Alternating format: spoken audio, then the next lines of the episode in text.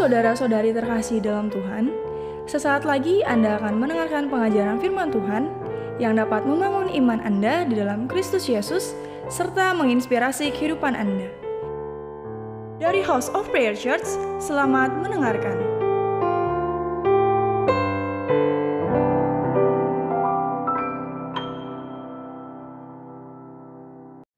Saya nggak akan berkata panjang. Sekali lagi terima kasih Pastor David buat kesempatannya. Dan yuk kita langsung buka Alkitab kita Lukas pasal 2. Kalau sudah lihat di Lukas pasal 2, uh, saya beruntung karena uh, bisa diberi kesempatan khotbah di bulan Januari. Karena biasanya bulan Januari ya setidak-tidaknya mengingatkan kembali resolusi apa gitu kan. Atau uh, menolong saudara untuk memastikan 2020 ini jadi tahun terbaik buat kita. Amin. Nah, jadi ada hal-hal tadi pagi, saya pikir pesannya pesannya saudara juga harus tahu sebetulnya ya. Pesannya sederhana sih. Takut akan Tuhan. Oke, Lukas pasal 2, yuk kita lihat ayat 41 dah.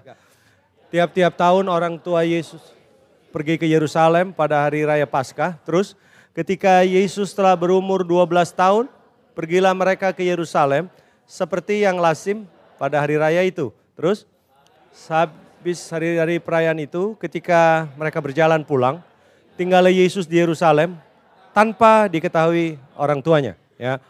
Karena mereka menyangka bahwa ia ada di antara orang-orang seperjalanan mereka.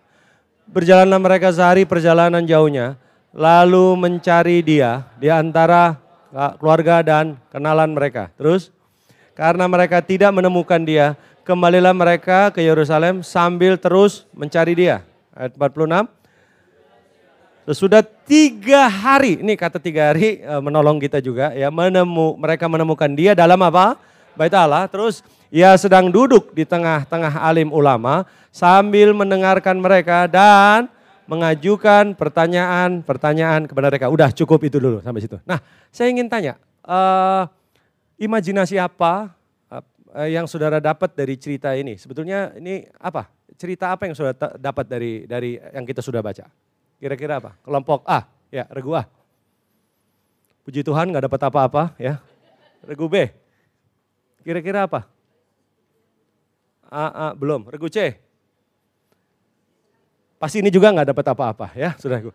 Kira-kira cerita apa yang? Ceritanya sederhana ya kan, bahwa ini makanya saya mau saya mau minta pendapat saudara. Kalau di mall gitu, uh, uh, uh, diberitahukan, diberitahukan, ditemukan orang tua yang kehilangan anaknya. Atau ditemukan anak yang kehilangan orang tuanya. Yang lucu yang mana coba? nah oke, okay. apa pun ya pilihan saudara yang lucu yang mana, buat saya dua-duanya nggak lucu. Kenapa? Faktanya saudaraku, anak terpisah sama orang tuanya. Lucu nggak? Nggak lucu. Coba saudara punya anak. Ya, terus saudara lagi jalan gitu, loh anak saudara nggak tahu ada di mana, terus saudara jalan sendiri, eh coba kalau nggak deg-degan. Itu nggak lucu, sangat tidak lucu. ya kan? Cerita ini juga nggak lucu. Ini cerita tentang di mana saudaraku orang tua yang harusnya tahu di mana anaknya berada, ya kan? Karena berarti waktu dia cari ke ke sempat kekenalan-kenalan, ya kan? Dan mereka nggak temukan, berarti dia nggak tahu di mana Yesus. Ya kan? Nah, sisi apa yang saya mau angkat di sini? Ini, kenapa sampai orang tuanya bisa seperti itu? Ya lucu kalau dibilang kehilangan anaknya. Itu kalau mau pakai bahasa yang gampang. Kenapa sampai orang tuanya ini bisa kehilangan Yesus? Menurut saudara kenapa? Hah? Apa? Perhatiannya. Terus apa lagi kira-kira? Saya pernah nanya gini, ada yang jawab mungkin kolesterolnya naik, mungkin ya, asam urat ya, terus tensinya barangkali. Oke, saya boleh kasih ilustrasi? Boleh? Saya minta tolong dong Pak Gembala, boleh Pak? Bersama saya di sini Pak. Kapan lagi ngerjain Pak Gembala? Ini seandainya nih Pak David nih hopeng siang nya saya nih, teman deket ya kan. Saya itu mau kerja dan kerjaan saya itu nggak boleh pakai jam, nggak boleh juga pakai perhiasan ya kan? Jadi karena ya betul, di titipin ya. Jadi karena saya dekat sama beliau, ya saya bilang, bro, ini gue mau kerja nih, nggak uh, uh, boleh pakai jam, uh, uh, Tolong ya. Ngerti ya? Ini saya saya me, me, menitipkan barang ini dengan cara dilempar. Bras. Ini ada di tangan Bapak nih sekarang. Bras, karena saya nggak mungkin lempar beneran. Ya, nggak mungkin ya. Please jangan ngaco saudara ya. Ini ilustrasi aja ya. Saya lempar gitu. Nah, beda nggak? Bapak ini memperlakukan jam tadi. Jamnya mana? Weh, weh. Kok cepet juga begini? Bapak ini memperlakukan jam tadi dengan cara dengan cara begini, Pak. Dengan cara begini. Ah, bro, gue mau kerja nih, ya. Aku titip dong. Nah, begitu titip ya, terus gini, lu tahu kan, lihat dulu mereknya apa, nah, kan gitu kan, nggak usah sebut nggak usah, ya. Nah, ntar viral lagi, ya. Nah, terus saya ngomong gini, lu tahu kan, mereknya apa, harga bekasnya juga berapa, gitu, ngerti ya? Ya, kira-kira, nggak ini contoh saja. Pak David mem akan memperlakukan jam ini berbeda nggak dengan cara saya menitipkan dengan cara begitu? Beda nggak? Uh beda banget ya kan. Mungkin kalau yang pertama tadi, udah ya, ayo saya pergi ya dengan cara dilempar. Mungkin loh setelah saya berikut dia lempar juga tuh. Nangkep? Tapi kalau dengan cara tadi beda nggak? Mungkin dia sampai rumah, dia panggil rapat langsung, rapat meeting. Istri, anak, pembantu, satpam semua dikeluarin. Sama anjing kucingnya juga suruh duduk saudaraku. Ya, dia akan ngomong, eh please, lu tahu kan ini barangnya siapa, lu harganya berapa, don't touch it. Jangan sentuh ini. Agak lebay tapi kira-kira begitu, ngerti nggak? Kenapa saudaraku? Ada cara yang berbeda. Nah pertanyaan saya, pertanyaan saya. Nah, kenapa Pak David itu bisa memperlakukan berbeda? Ada nilai, ada apa lagi? Berharga. Yang lain? Karena gini, Pak David sudah terpengaruh oleh perspektif saya. Perspektif saya menentukan cara saya memperlakukan jam ini, ngerti? Bukan dilempar tapi diberikan sehingga perspektif saya, ngerti? Udah taruh Pak. Uh, ya, uh, Pak makasih duduk aja ya. Uh, makasih Pak. Mau dianterin Pak? Enggak usah. Oke okay, ya. Beri tepuk tangan buat Pak Gembala. Uh. Perspektif saya, saudaraku, menentukan perspektifnya Bapak ini terhadap benda itu. Ngerti ya? Yesus ketinggalan. Boleh nggak? Saya lihatnya dari sisi bukan dari sisi kolesterol, bukan dari sisi yang lain. Ngerti saudaraku? Ini dalam perjalanan kehidupan rohani, kalau ini dirohanikan, mungkin nggak dalam kehidupan kita, saudaraku, kita ikut Tuhan. Kita ikut Yesus. Tapi di satu masa, saudara, di satu kesempatan, saudaraku, kita sebetulnya ada di, ngerti? Ada di tempat yang berbeda. Bisa nangkep maksudnya? Ya kan? Bisa bisa nggak terjadi begitu? Kalau saya mau tanya sama saudara, Yesus ada di mana? Nah, ya kan? Pasti saudara semua akan ngomong apa? Ya Yesus ada di dalam saya lah. Gitu kan? Yesus ada bersama saya lah. Menurut saya, menurut saya saudaraku. Berbeda Yesus di dalam saudara dengan Yesus berjalan bersama dengan saudara. Itu beda. Itu dua hal yang berbeda. Nanti saya akan terangkan. Tapi yang saya mau kasih tahu begini, ternyata perspektif kita itu menentukan langkah kita perspektif kita akan menentukan saudaraku kita punya uh, masa depan. Perspektif kita akan menentukan uh, perlakuan kita terhadap sesuatu. Bisa ngerti saudaraku? Nah saya akan kasih uh, bukti-bukti yang lebih yang lebih kuat. Coba saudara lihat di Matius pasal 16 ayat 13. Coba Matius 16 ayat 13. Kenapa ayat ini muncul? Matius 16 ayat 13. Coba kita lihat. Matius 16 ayat 13. Yuk sama-sama yuk. Dua, tiga. Setelah Yesus tiba di Kaisaria Filipi, ia bertanya kepada murid-muridnya, apa katanya? Kata orang, siapakah anak manusia itu? Kenapa? Kenapa mesti nanya begitu? Yesus tiba di Kaisaria, ia bertanya kepada murid-muridnya. Dia nanya gini, eh Petrus, Yohanes, Yakobus, Nathanael, semua murid-muridnya. Itu menurut mereka nih, aku nih siapa sih? Bisa salah paham nggak kita? Lihat, kenapa?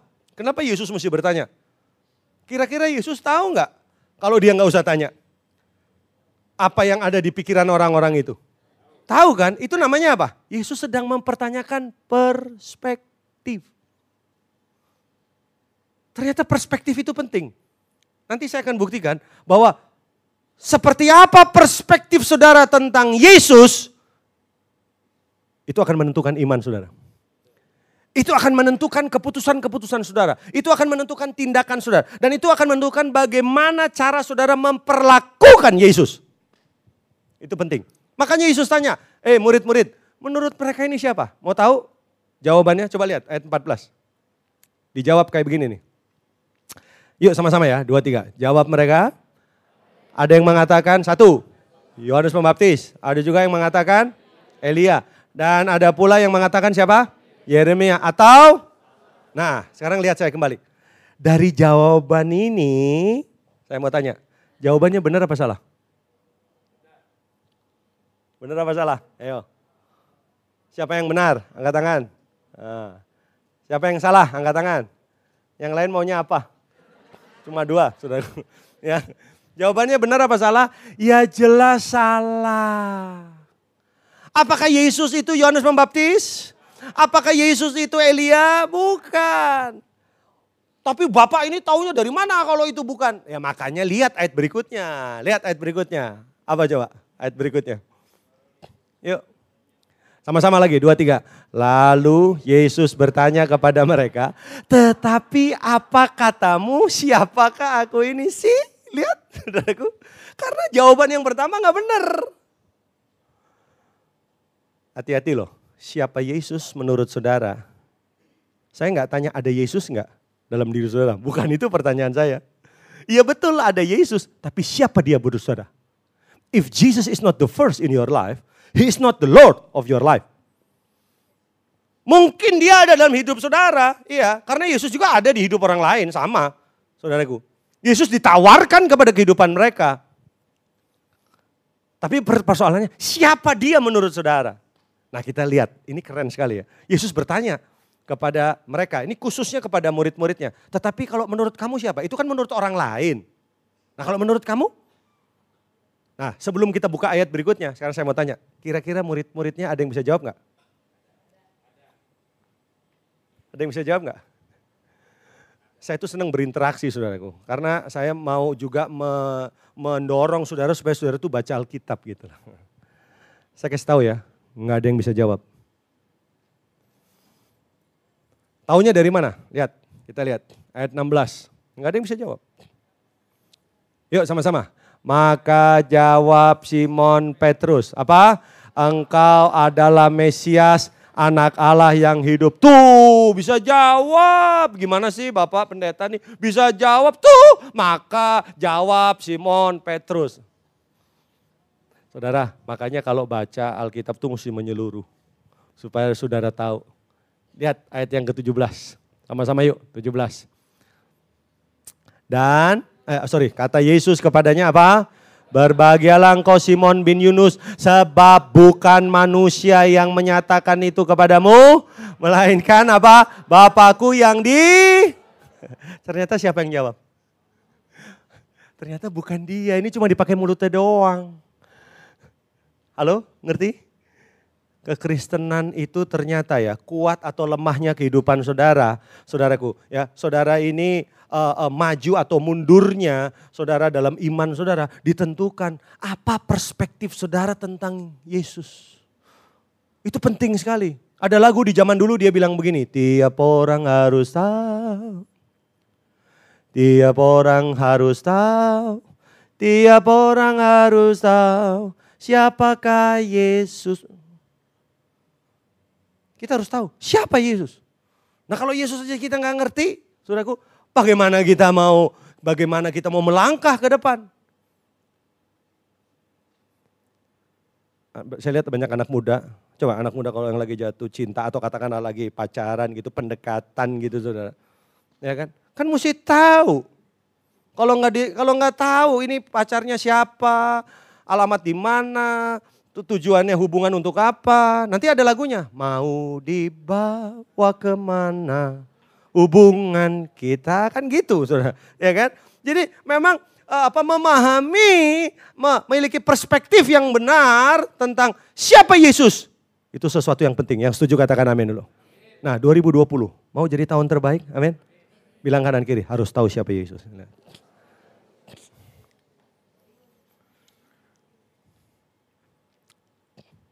Tapi saya pelayanan loh. Eh itu nggak jamin saudara tahu siapa Yesus. Tapi saya ini loh, saya ini aktif loh. Nggak jamin. Loh, tapi saya ini suka berdoa loh. saya kasih tahu ya. Nggak jamin.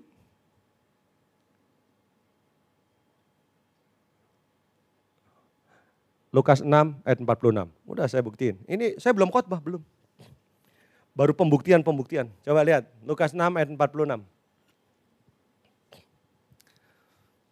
Ya, sama-sama. Dua, tiga. Mengapa kamu berseru kepadaku apa? Tuhan, Tuhan, padahal kamu tidak melakukan apa yang aku katakan. Ngerti saudara? Kenapa Yesus, kenapa ada statement ini muncul? Saya yakin Yesus nggak sendirian di sana ngomong. Enggak, nggak mungkin dia lagi sendiri terus ya. Mengapa ya kamu berseru-seru? Karena dia ngomong kamu berarti ada banyak orang. Berarti dia lagi ngomong, dia lagi bicara sama kamu-kamu. Itu di waktu itu. Dia lagi ngomong kepada ada objeknya gitu. Eh, mengapa ya kamu berseru Tuhan, Tuhan. Padahal kamu tidak melakukan apa yang aku katakan. Kamu tidak melakukan apa yang Tuhan katakan. Bisa nangkep? Menurut saudara, saudara yang suka ngomong, yang suka berseru Tuhan, Tuhan itu siapa? Siapa? Nggak mungkin pendosa, pendosa mah nggak suka Tuhan. Ya. Siapa yang suka? Yang pertama adalah pendoa. Betul? Yang suka dikit-dikit Tuhan, berseru Tuhan, itu pendoa pasti. Ya. Loh saya punya temen itu dikit-dikit Tuhan, kalau Tuhan buka jalan. Pokoknya mulutnya itu kayak encer sekali ngomong Tuhan. Kalau Tuhan tolong, kalau Tuhan buka jalan, kalau Tuhan kehendaki, kalau Tuhan mau. Uh, saya pernah, saudaraku sama teman saya, saya bilang, eh gue udah mau pulang nih, lu mau ikut gue nggak? Kalau Tuhan kehendaki, gitu saudara. Ya saya tinggal, saya tinggal, saya pulang sendiri. Saudara. Ya, saya pernah ngomong juga sama teman saya, eh bro, saya mau sama-sama teman-teman lah mau makan di restoran itu. Lu mau ikut nggak? Kalau Tuhan berkehendak. Uh, rohani sekali, rohani nggak orang kayak gitu? Rohani. Teman saya lebih rohani lagi saudaraku. Ya, bukan cuma dikit-dikit Tuhan, kan ada kan orang-orang gitu, oh Tuhan tolong, oh Tuhan bukan. Teman saya lebih rohani lagi, sedikit-sedikit darah Yesus. Ada itu, darah Yesus. Darah Yesus. Ada, naik mobil bareng saya, darah Yesus. Saya tuh sampai kaget gitu, padahal saya nyetir bagus-bagus aja. Gitu. Ya, satu kali saya nyalip motor nih, nyalip, namanya motornya pelan ya kita salip ya bener nggak? Ya, disalip, darah Yesus. Uh, jadi maksudnya nggak boleh nyalip, saya nggak ngerti tuh nyalip, saya nyalip beca, darah Yesus. Waduh, terakhir beca yang nyalip saya, darah Yesus juga, dia gitu tuh. Terakhir saya usir dia dari mobil, keluar, keluar, keluar. Keluar. Itu mobil saya penuh darah. Saya mau tanya, rohani nggak orang kayak gitu? Rohani, pasti kan, apalagi coba uh, sekantor gitu, darah Yesus, darah Yesus, nulis darah Yesus. Itu mah ngeri saudaraku. Saya pernah khotbah di satu gereja, tapi saya nggak sebut gerejanya. Saya dijemput sama pendetanya, keren nggak? Oh, saya ke sini kan datang sendiri, nggak dijemput. Datang nggak diundang, pulang nggak diantar, ya itu jaya langkung itu. Saudara, saya dijemput, senang itu dijemput. Oh, memang cukup dekat sama saya. Bro, ayo. Jadi saya masuk mobilnya dong, buka di depan, duduk. Halo, shalom, prak, gitu, tos, high five, tos. Ya. Begitu selesai, udah dia bawa nih ke, ke gerejanya dia, dia setir. Saya duduk. Saudara tahu, saya sepanjang jalan nggak diajak ngobrol. Rohani nggak? Nggak diajak ngobrol. Kamu tahu apa yang dia lakukan? Bahasa roh. Kira patekas. Lama-lama. Didi, Saya pikir Didi teman saya dipanggil. Saya bilang, aduh saya mau ngomong, padahal udah lama gak ketemu, pengen ngobrol dong. Kan gak mungkin saya ngobrol pakai bahasa roh. Kira pataka sekere teke nama Kan gak mungkin saudara gimana lu. Ini rohani banget. Saya tuh kaget. Wah ya udah karena dia bahasa roh terus lama-lama lama. Eh saudara tahu ya bahasa roh tuh ada ada ini ya, ada hierarkinya ya. Ya kan kalau masih pemula kan, ya kan mama mama mama mama mama mama. Apa apa apa apa apa apa itu mama papa masih masih masih masih.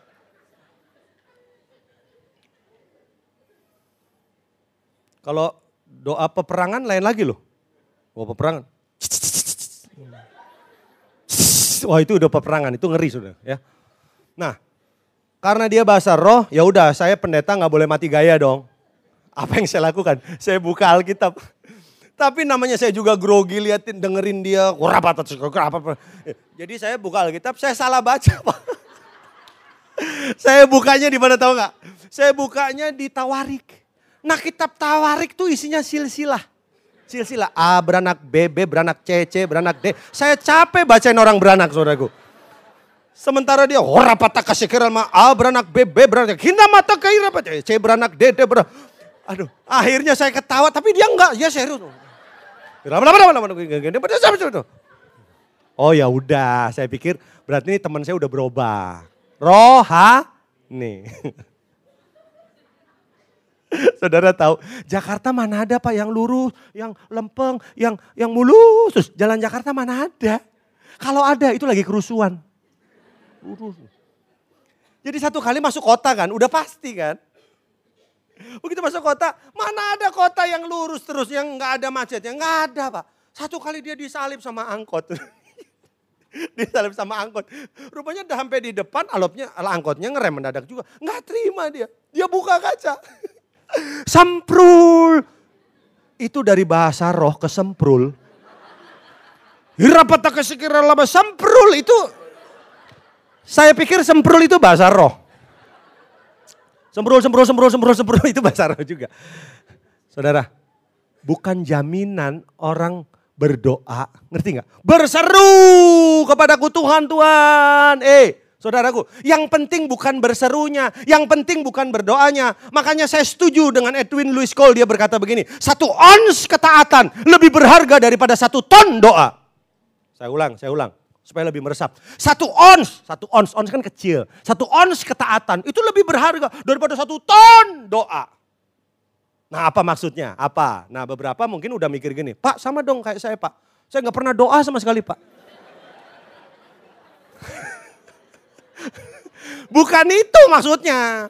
Satu malah kayak didukung gitu. Ini pas, ini pas nih. Itu gua banget, gua nggak pernah berdoa gua. Jadi begini, satu ons ketaatan lebih berharga daripada satu ton doa itu begini. Orang yang berdoa belum tentu taat. Tapi orang yang taat pasti berdoa. Beri tepuk tangan dulu buat Tuhan. Kita tuh selalu ngambil yang enak buat kita tuh. Pas tuh, pas tuh, pas tuh, satu ons tuh. Jadi kesannya kayak doa tuh gak penting. Salah saudara. Cuma ketaatan lebih penting daripada doa. Ngapain bahasa roh saudaraku? Tapi saudara nggak punya bahasa kasih. Nah ini yang saya maksud saudara. Kenapa mereka berseru Tuhan, Tuhan tapi nggak melakukan. Salahnya di mana? Di perspektif tentang Tuhan. Sampai muncrat nih saya ngomong saudaraku. Jadi udah ngerti ya, salahnya di mana? Di perspektifnya. Ini saya udah mulai emosi, saya turun dah. Seperti jam tadi, seperti jam tadi. Kalau sesuatu yang kita pandang berharga, kita akan hargai. Kenapa banyak rumah tangga Kristen cerai? Kenapa banyak terjadi perselingkuhan? Karena suami tidak menghargai pernikahan, istri juga tidak menghargai pernikahan. Perspektif mereka salah tentang pernikahan. Saya itu bilang sama jemaat yang saya layani, tidak ada ya di sini saya menikahkan kalau tidak ikut bimbingan pranikah. Saya nggak mau. Dan kalau bimbingan pranikah sama saya, jangan tetapkan tanggal, saya nggak mau. Pak, saya tanggal sekian mau menikah. Ke laut, saya gituin. Nggak mau saya. Pokoknya kalau mau bimbingan pranikah sama saya, tidak boleh kasih tanggal. Kenapa? Berarti kamu nggak menghargai bimbingan ini. Ini cuma sebagai sarana saja untuk apa? Memuluskan pernikahanmu. Nah kalau ternyata dibimbing ternyata itu bukan pasangan yang pas. Loh iya kan? Coba, emang emang emang saudara sudah ngerti orang di, orang yang kamu lagi taksir ini orang yang pas buat kamu? Tahu dari mana? Nah saya sebagai pembimbing saya menolong mereka untuk mereka uh, uh, terselamatkan dari orang-orang seperti uh, teori jangan membeli kucing dalam karung. Kan begitu, betul nggak? Loh, saya hamba Tuhan sayang sama anak-anak muda. Cuma yang pas pastikan orang yang kamu pilih itu orang yang pas. Contoh, saya sering tanya sama anak-anak muda itu yang umpamanya mereka bimbingan pernikah. Saya tanya sama laki-lakinya, kamu suka sama dia, kamu suka apanya? Saya nanya biasa aja, kamu suka apanya? Aduh om. Kempot om ini. Dia kalau senyum tuh, hmm, bolong sampai ke sini, bolong semua. Lihat, fisik, fisik, physically. Ya kan? Saya tanya sama ceweknya, kamu suka sama, ini kamu sama koko ini kamu suka apanya? Cewek biasa kan, malu-malu. Kamu suka apanya? Jawabannya saya kaget. Om, dia lucu. Kenapa lu gak kawin sama Jojon? Sama Sule gimana sama Sule? Ngerti nggak? Nggak, nggak, maaf nih, maaf. Kurang dipakai. Cinta, cinta yang sejati tidak buta. Yang buta itu, saudara mesti bedakan antara love sama lust. Beda. L-nya sama. Love sama lust. Lust itu hawa nafsu. Nah sayangnya kata cinta di Indonesia itu mak meaningnya itu dangkal banget. Tapi kalau di bahasa Yunani itu mereka tahu ada tahapan-tahapannya. Gitu loh. Cinta seperti karena begini, jangan-jangan cinta yang kita bilang cinta itu sebenarnya nafsu gitu loh. Kalau uh, kalau saudara ber, berpikir, oh aduh, aduh, mau tidur, ada kamu, mau makan, itu sakit jiwa sebenarnya. Gini gini, jangan jangan senang dicintai oleh seseorang dengan cara ekstrim karena engkau akan ditinggalkan dengan cara ekstrim. Oh adindaku, dia pakai bunga, pakai bunga. Bunganya beli di Australia. Itu ekstrim itu. Sebetulnya mau ciptain kesan sama si perempuan ini. Oh adindaku aku beri bunga dari Australia. Itu maksudnya kesannya kan gila. Bunga aja yang gak berharga lu beli di Australia. Pasti dia cinta banget sama gue. Nah ini kita tuh. Eh, saudara, bukan enggak enggak. Itu, itu itu itu yang namanya titik-titik kucing rasa coklat. Itu itu itu aja. Jangan sampai cinta kita itu based on feeling. Karena based on feeling, feeling itu up and down. Saudara mesti ngerti itu. Up and down. Dia itu kadang kala naik, kadang kala turun. Makanya makanya harus lebih cerdas gitu. Nah itu mesti BPN. Kayak contoh, saya pernah nanya begini sama pasangan yang lagi bimbingan pranikah. Bagaimana kalau satu kali uh, uh, pasanganmu tidak bisa layani kamu secara seksual? Oh gitu ya? Oh bisa begitu ya om ya? Ah masa? Mereka nggak kepikir saya cerita satu keadaan. Ayah saya punya teman. Teman ayah saya punya teman. Nah temannya lagi. Panjang banget ya. Teman ayah saya gitu aja. Teman ayah saya menikah. Anaknya seumuran saya, di bawah sedikit. Saya pernah datang ke rumah teman ayah saya ini. Saudara, saya kaget begitu saya datang, ternyata keadaan istrinya duduk di kursi roda. Saya tanya, kenapa bisa begitu? Jadi begini, waktu mereka menikah, lalu hamil istrinya, selesai melahirkan, istrinya lumpuh. Tidak bisa berbuat apa-apa, lumpuh, kayak mayat hidup. Saudaraku. Dan apa yang dilakukan oleh suaminya? sejak saat itu suaminya saudaraku harus mandiin dia, harus me, mengu, ya, bukan mandiin dia andukin dia lapin dia dandanin saudaraku. Kalau mau pergi dia mesti gendong dia taruh situ. Lihat saya mau tanya. Apa perasaan kira-kira dari suaminya menghadapi istri yang kayak begini? Itu kalau sekedar cinta cinta yang kita maksud yang based on feeling tadi ya nggak bisa Nggak kuat. Nggak sanggup. Ini punya potensi nggak untuk selingkuh? Loh, punya istri nggak begini aja selingkuh? Apalagi begini, wah punya doa panjang itu. Ya, nah makanya Saya tuh mencoba membuka cara berpikirnya orang-orang itu. Enggak, tadi kenapa sih? Perspektif gitu aja dah udah. Jadi lama saya muter-muter ke BPN. Saudaraku. Perspektif saudara tentang Tuhan gimana? Kenapa orang nggak menghargai pasangannya? Karena perspektifnya salah. Kenapa dalam kekristenan kita, kita nggak bisa hidup benar? Kenapa kita nggak melakukan firman Tuhan? Perspektifnya salah. Nah, saya kasih tahu perspektif tuh uh, mesti dibangun. Kalau enggak dia bisa bisa berubah-ubah. Coba kita lihat, langsung aja contoh yang lain. Markus pasal 4 ayat 35, coba coba. Mudah-mudahan memori saya masih cukup kuat. Coba lihat. Markus 4, oh oke, okay. mari sama-sama kita baca. Dua, tiga. Pada hari itu, waktu hari sudah petang, Yesus berkata kepada mereka apa? Marilah kita bertolak ke seberang. Terus ayat 36. Mereka meninggalkan orang banyak itu lalu bertolak dan membawa Yesus beserta dengan mereka dalam perahu di mana Yesus telah duduk dan perahu-perahu lain juga menyertai dia. Perhatikan kata demi kata, ayat 37. Ayo. Lalu mengamuklah tofan yang sangat dahsyat dan ombak menyembur masuk ke dalam perahu sehingga perahu itu mulai penuh dengan air. Sudah cukup sampai di situ dulu. Balik lagi ayatnya yang ke-34. Saya mau terangkan cepat dari awal. Kita lihat, uh, ayo 34. Pak, ayat 35, sorry, sorry, 35, ya. Pada hari itu, tidak ditulis hari apa, bukan hari Senin, Selasa, Rabu, Kamis, bukan. Atau hari-hari lainnya, tidak. Tapi pada hari itu, koma, apa katanya?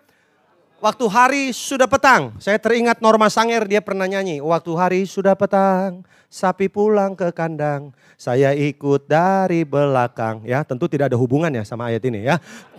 Nah pada hari itu, waktu hari sudah petang. Apa maksudnya hari sudah petang? Nah kita ngerti bahwa hari sudah petang ini juga bicara tentang masa-masa sukar. Bicara tentang end times. Oke, okay? eh menurut saudara bumi akan berjalan terus. Ada end times enggak? Ada. Halo anak muda, saya mau tanya ada end times enggak? Ada akhir dari bumi ini enggak?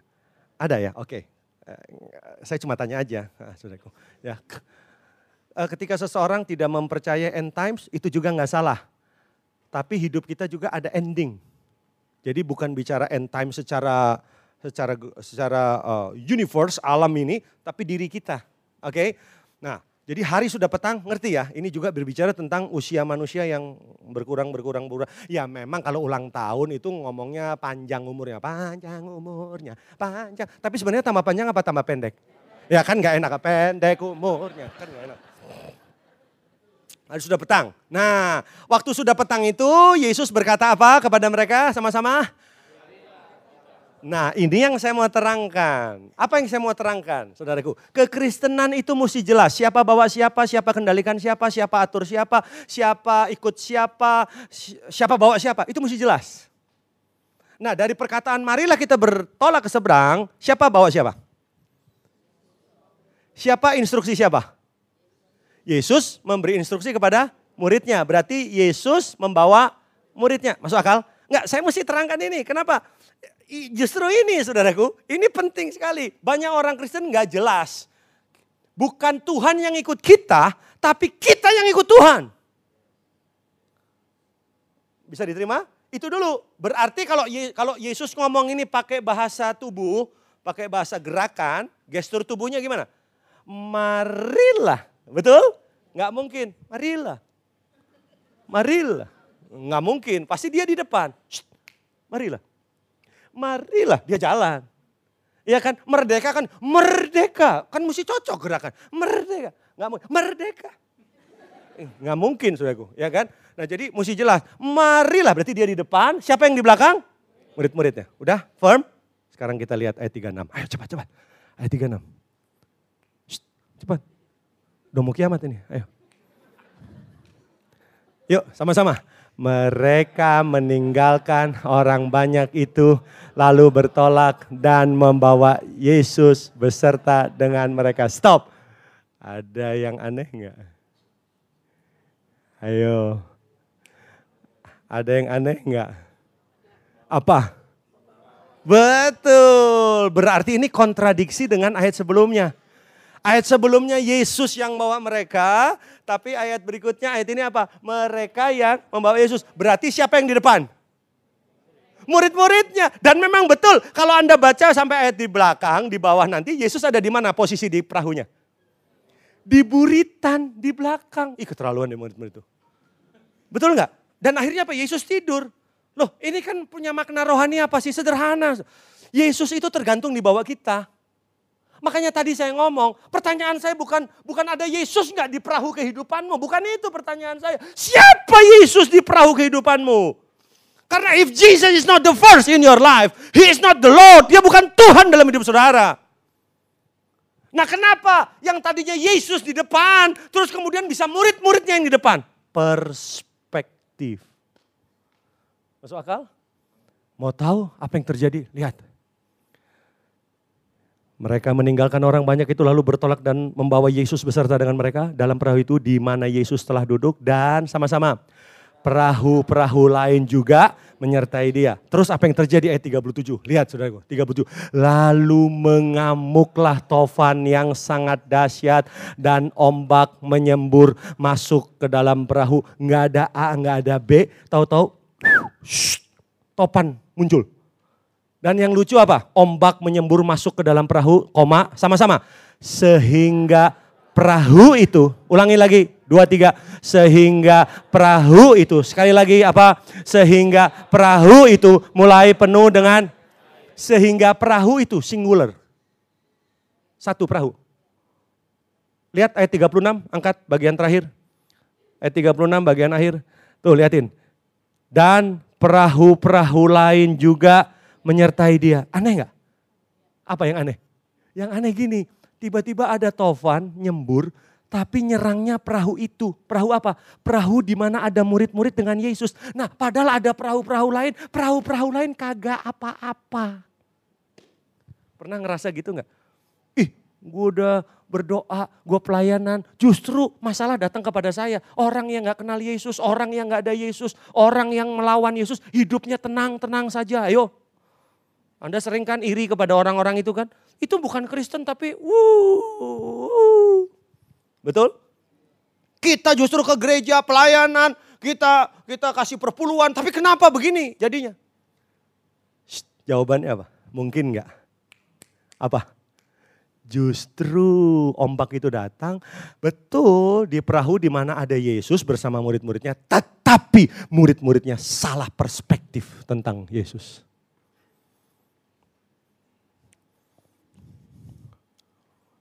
Saudara dekat dengan Yesus, melayani Yesus bukan jaminan saudara hidup benar. Enggak. Adam dan Hawa jatuh dalam dosa di mana?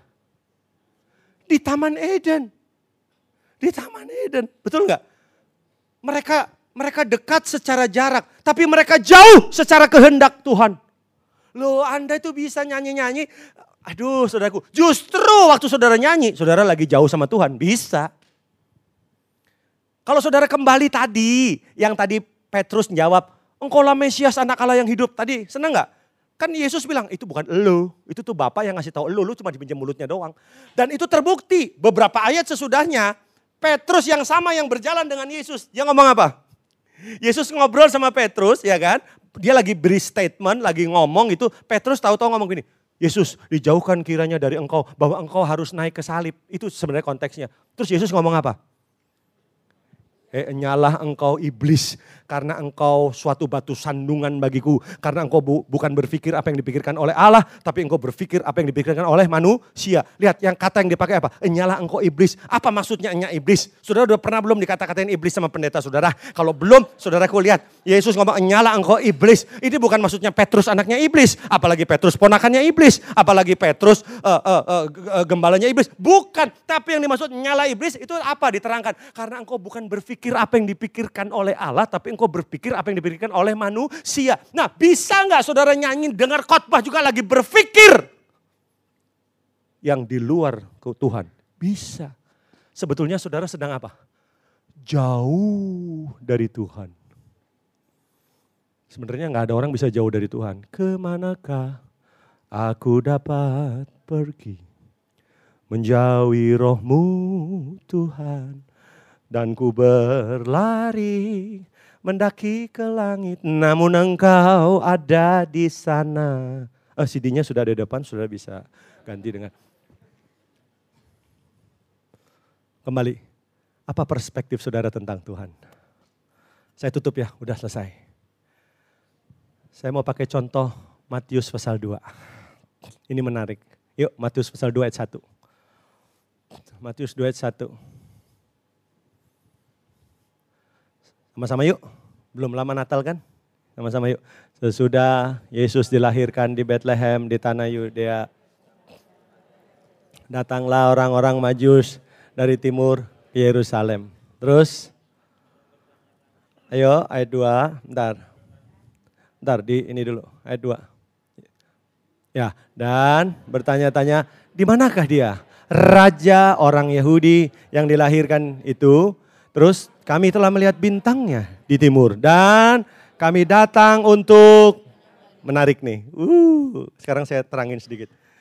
Siapa orang Majus? Siapa nama-nama orang Majus? Ayo. Ada yang tahu? Ada yang tahu nama orang Majus? Gak tahu? Sama. Saya nggak tahu.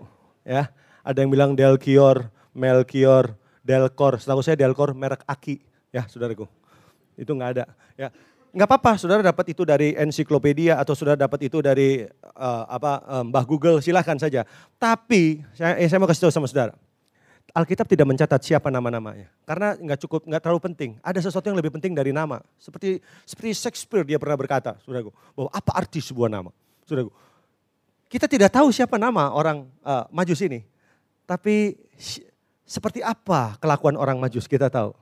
Nah, saya terangkan dulu. Majus itu diambil dari kata magoi dalam salinan bahasa Yunani.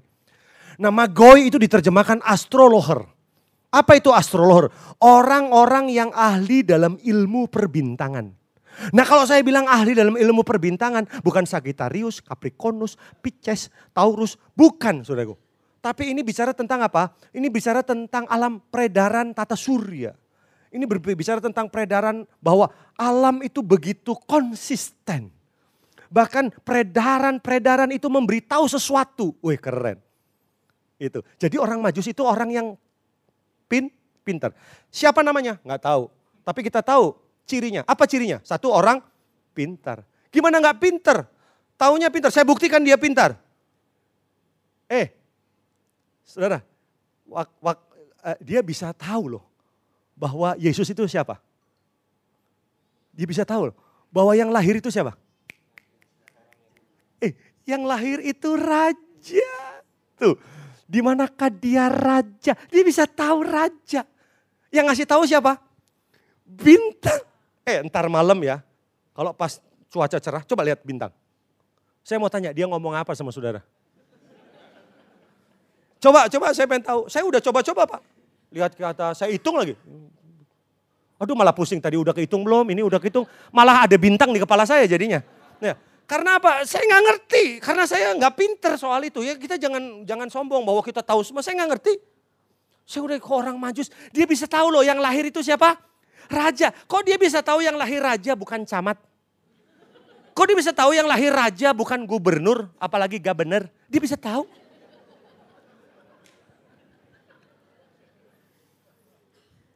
Hebat ini orang majus ini. Saya berkali-kali ngitung-ngitung nggak ngerti-ngerti. Ini orang pinter, setuju? Tapi dia bukan cuma orang pinter, tapi orang apa yang kedua? Ayo, ayo. Kalau coba baca ayat 11, coba 11 apa ayat berapa? Coba Mas cari sendiri dah. Oh.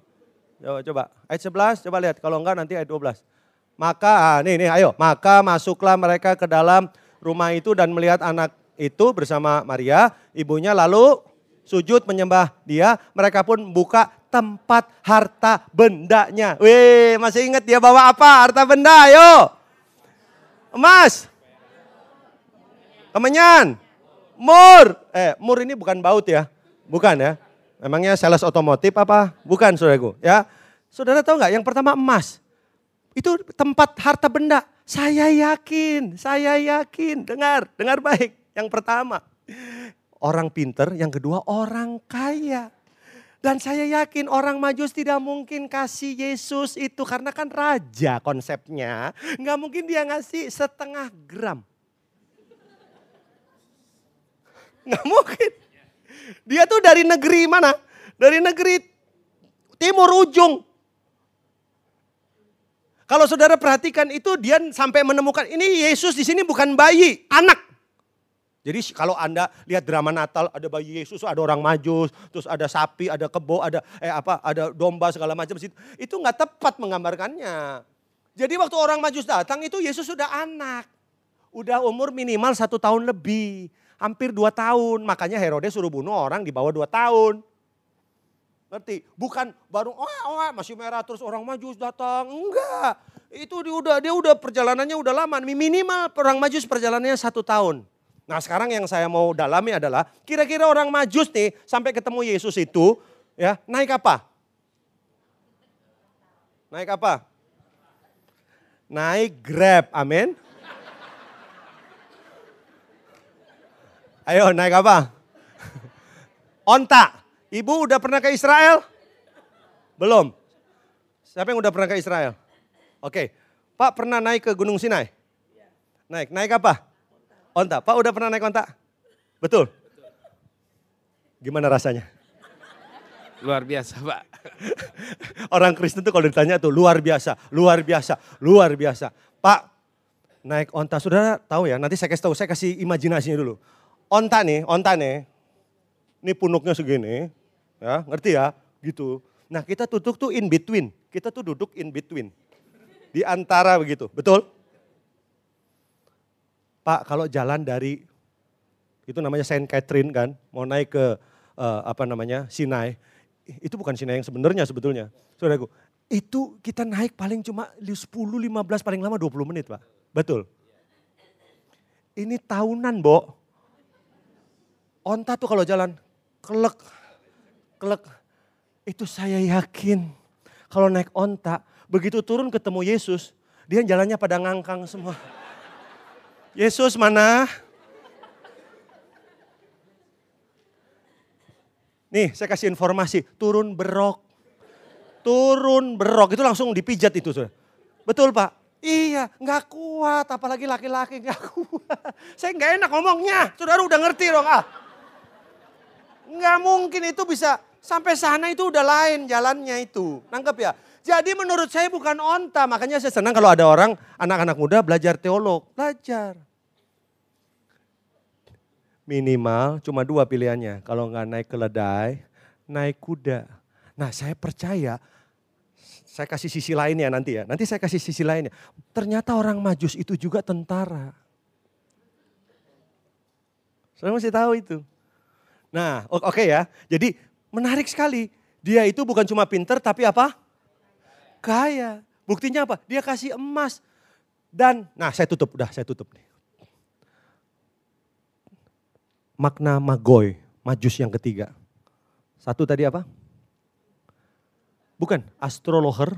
Yang kedua, bukan, tentara. Yang ketiga, ini penting. Magoy itu magician. Dia itu orang yang punya ilmu tinggi. Orang yang berkecimpung di dunia ilmu hitam. Orang yang tahu ilmu magic. Ngerti nggak?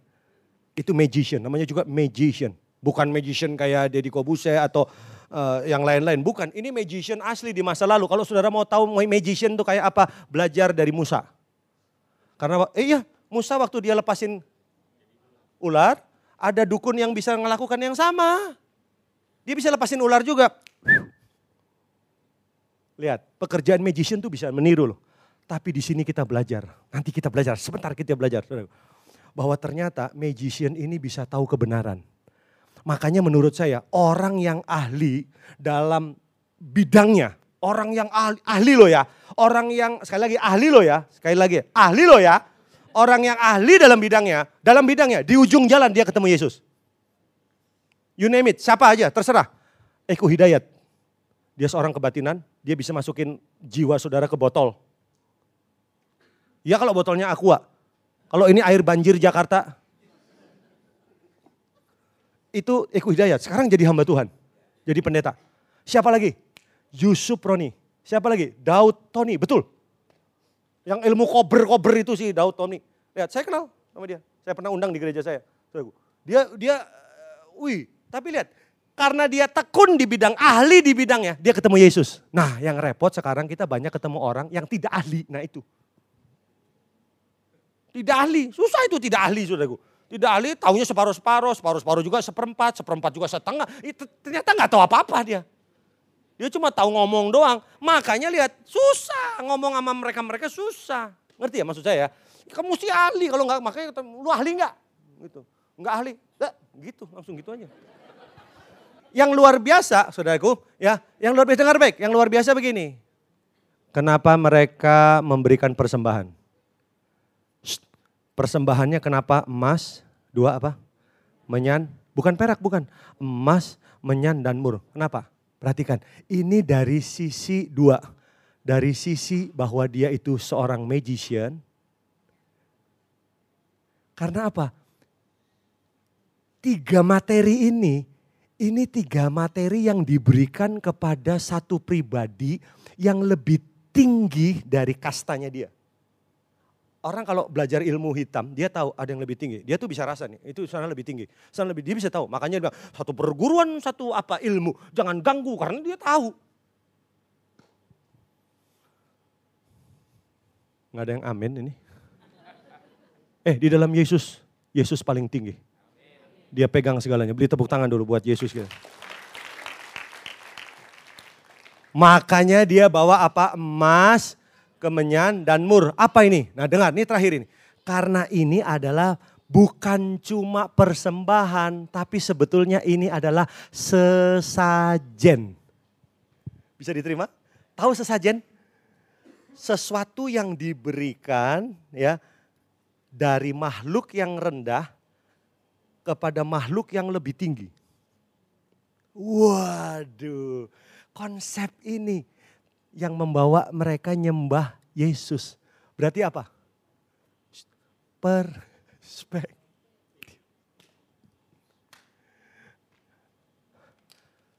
Penyembahan ini menunjukkan apa yang terakhir?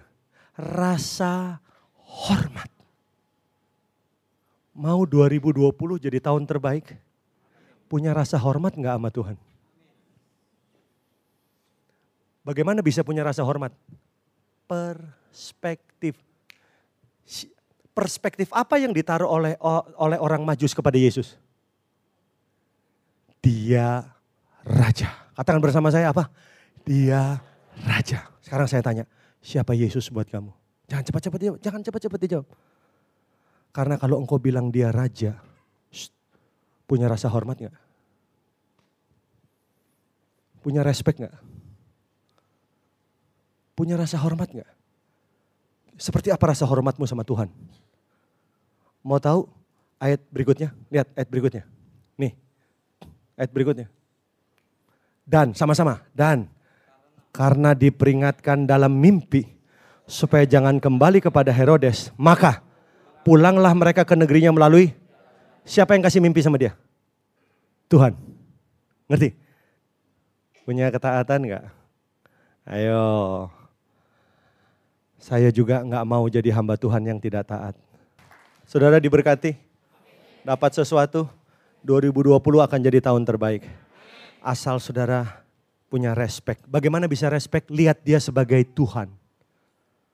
Lihat dia sebagai Raja.